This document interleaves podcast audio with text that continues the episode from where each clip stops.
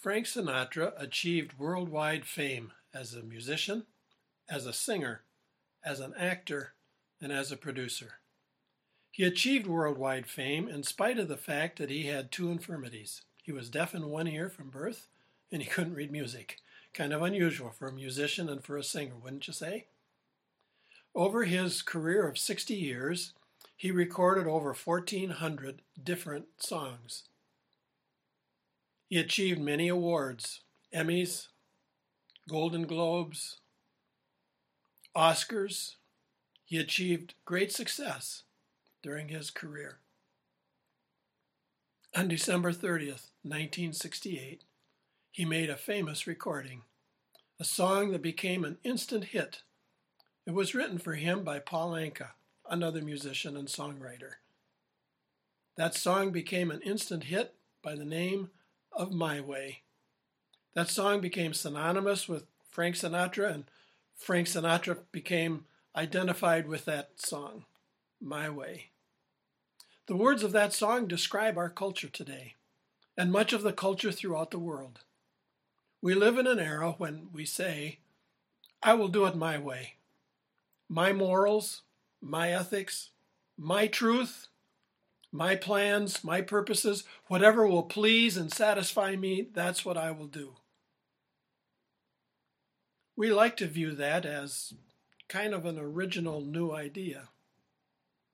But in reality, it's as old as the devil himself. Because in eternity past, he came to God and said, I'll do it my way. I will be like the Most High God. And there's only one God, and God cast him out because of his sin and his rebellion.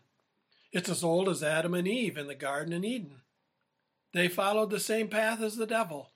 They rejected God and his authority and his commands over them, and they decided to do it my way. They chose to rebel and disobey God and ate of the forbidden fruit. And thus all of their posterity, all of humanity, birthed from them, has followed in their footsteps because we have inherited their same sinful nature. We see that same attitude exemplified during the time of Noah and the flood. An attitude of, I'll do it my way, and great sin and wickedness reigned upon the earth, and mankind did it his way repeatedly. The scriptures describe for us that era, and they use some very stark terms to describe that era during the time of Noah, just prior to the flood. We can read it in Genesis chapter 6, we read in verse number 5, it says that God looked down from heaven and he looked upon the earth and he saw the great wickedness of mankind. They were so wicked that they were depraved, it says in verse number 11. They were putrid in God's sight. And there was violence. There was suppression. There was oppression. There was bloodshedding. There was injustice. A thoroughly wicked, evil time. The scriptures further describe it in verse number 12 as degenerate, debased, vicious. That was the world of Noah's time. They followed the pattern set for them by Adam and Eve. In essence, long before the song made famous by Frank Sinatra, I'll do it my way. And they pursued personal satisfaction, even when it meant the destruction and the oppression and violence against other people. It was kind of an attitude I will do it unto you before you do it unto me. Why did God record this story? Why did God move and inspire Moses to write it and record it? Well, we find in Scripture some very clear evidence as to why God moved upon Moses to write this story and to record this narrative of centuries ago. He was leading the children of Israel from the country of Egypt. They had lived there for over 400 years as slaves, and God had promised them their own land, and that He would take them there and give it to them. He would drive out the enemies within the borders of this land and he would give it to them. And he raised up Moses to lead them out of Egypt to the promised land. And as they headed from Egypt to the promised land, they went through the wilderness. In reality, that trip should have only taken a very short time period, a year, two years perhaps. Instead, because of the wickedness of the children of Israel, they camped throughout the wilderness between Egypt and the promised land 40 years. And during that time period, they acted and lived and behaved just like the people did in the time of Noah. And so, this record that Moses provided for them under the inspiration of the Holy Spirit could serve us and provide education, warning for the children of Israel. It could warn them and remind them as to why they were wicked in the first place. The cause of their sinfulness, tracing it back even before Noah to Adam and Eve and their sin in the garden. They inherited that sinful nature and caused them to sin. It also would provide a warning for them that God judges sin. He doesn't view it kindly like a grandfather would, but rather in holiness, he judges mankind for their sin. And that judgment is certain, and that judgment can come suddenly. And God, through Moses, was warning his chosen people, the children of Israel, of his attitude towards sin and his judgment for it. And it was a warning to the children of Israel to obey God and to worship him and to follow him exclusively. It also would prepare them for their entrance into the promised land because the nations that inhabited that promised land lived in a worse sense than the children of Israel did. And God had told the children of Israel, when you go into this land that I have promised to you, I want you to destroy them for their sin because of their wickedness. And so, this narrative of Noah and the ark would provide great uh, instruction and warning for the children of Israel as they traveled towards the promised land. Further, it gives to us an indication of God's plan of redemption, and it would point out for the children of Israel his faithfulness to his promise to Adam and Eve in the garden when he said, I will bring forth the seed of the woman who will be a serpent slayer, and he will slay the serpent and destroy him. Looked kind of bleak, but by the example of the ark, God was showing them just a little brief glimpse into his plan of redemption as to some of the facets and aspects of it. It would be supernatural. It would be under the sovereign control of God Himself. It would be by grace, undeserved, unmerited. And it would be for His chosen people those who would believe and trust him. And we see that pictured in the ark. For the scriptures describe for us in Genesis chapter 6 that Noah found grace in the sight of the Lord. And in grace, he instructed Moses to construct an ark for their preservation and safety from the coming destruction that God would bring upon all the earth. And so that ark would give to the children of Israel a little glimpse into what God had in mind for his plan of redemption for them and for sinners like you and like me. So we see that God used this narrative in the lives of his children, the children of Israel, as they moved from Exodus towards the promised land. The obvious question comes for you and me what correlation does that have to you and me? We're not in the wilderness, we're not traveling from Egypt to the promised land. We had no land like that promised to us. What correlation does it have, if any, for you and me? Well, I trust that as we have examined the children of Israel and as we've examined the time of Noah, sounds kind of familiar, doesn't it? It sounds like a description right out of our everyday newspapers. The destruction and the wickedness that we see on every hand throughout all of the world, not just in our own land, but throughout the earth. Destruction of mankind, wickedness, evil, putrid lives, oppression, selfishness, everyone running about. I'll do it my way. I'll do it my way. Don't tell me what to do. I'll satisfy my own personal desires and interests. I'll determine what's truth for me. I'll determine my own morals, my own ethics. And I'll live it my way.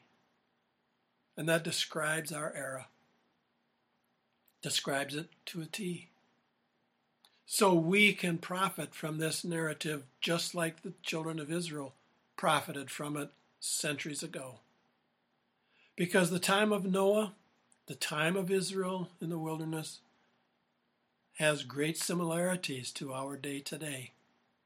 An era of wickedness, an era of evil, under the condemnation of God. And God withholding in, at the present massive judgment. Oh, we do see some judgment from time to time throughout the earth. God bringing judgment against people for their sin and their wickedness. Certainly not like in Noah's time. But God judges sin.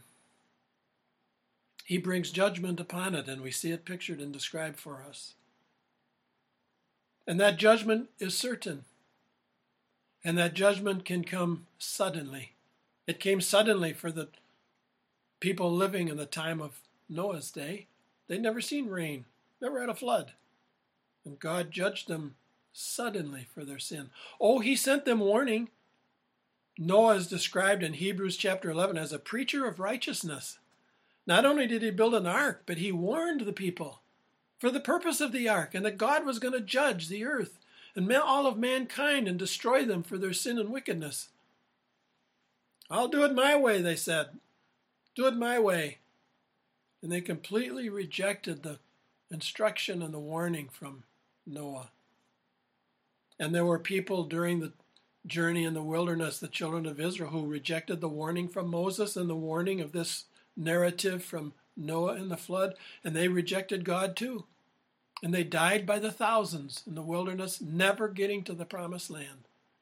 And they died in, their, in God's judgment because of their sin and wickedness, their refusal to obey and follow God. So that can warn us as it served as a warning to the children of Israel as well. God's judgment is certain, and it can and will come suddenly. We also see the picture of God's plan of redemption as kind of typified in the ark, if you will, just giving us a little peek, a little glimpse into God's plan of redemption. Only we have a far greater benefit than the children of Israel or even the people in Noah's day because God has fulfilled his plan of redemption. We have it available to us in our day. God's promise of a serpent slayer he fulfilled. And he fulfilled it in the gift of his own Son the Lord Jesus Christ. We see that stated to us very clearly in a verse that maybe you have heard. It's a famous verse. It's taken from the Gospel of John, chapter 3, verse number 16. It says that God so loved the world, his creation, that he gave his only begotten Son, his only one of a kind Son, his only beloved Son that whosoever believeth in him should not perish, but have everlasting life. Described in that one verse are the fullness of God's provision of the serpent slayer. Promised to Adam and Eve, pictured in the ark, proven, provided in history by God in his faithfulness to his promise the gift of his Son, perfection in mankind. God living in human flesh. He lived upon the earth for 30 plus years. During that 30 years, he didn't commit one sin, didn't fail God in one command, obeyed him fully. And when it came to the crucifixion of the Lord Jesus, he didn't die on that cross because of some wrong he had committed. No, he had come under God's direction to become a sacrifice on behalf of people like you and me. A substitute, a perfect sacrifice, one that the Father designed, one that the Father accepted, a substitute, a sacrifice on behalf of sinners like you and like me, one that the Father accepted. And on that cross, as the Lord Jesus hung there suffering, because of the sin of people like you and me that he bore in his own body on the cross. Ultimately, as his life ebbed away, he cried with an exultant cry, It is finished. It's done. It's over. The sacrifice complete. Payment made. And three days later, as he rose from the grave, he rose victorious over sin, over Satan, over death, to an eternal life. That's available for us in our day. Moses didn't have it. Noah didn't have it. Oh, they had pictures. They had warnings. They had promises that they believed, that they trusted they looked forward to the serpent slayer even though they didn't actually see it.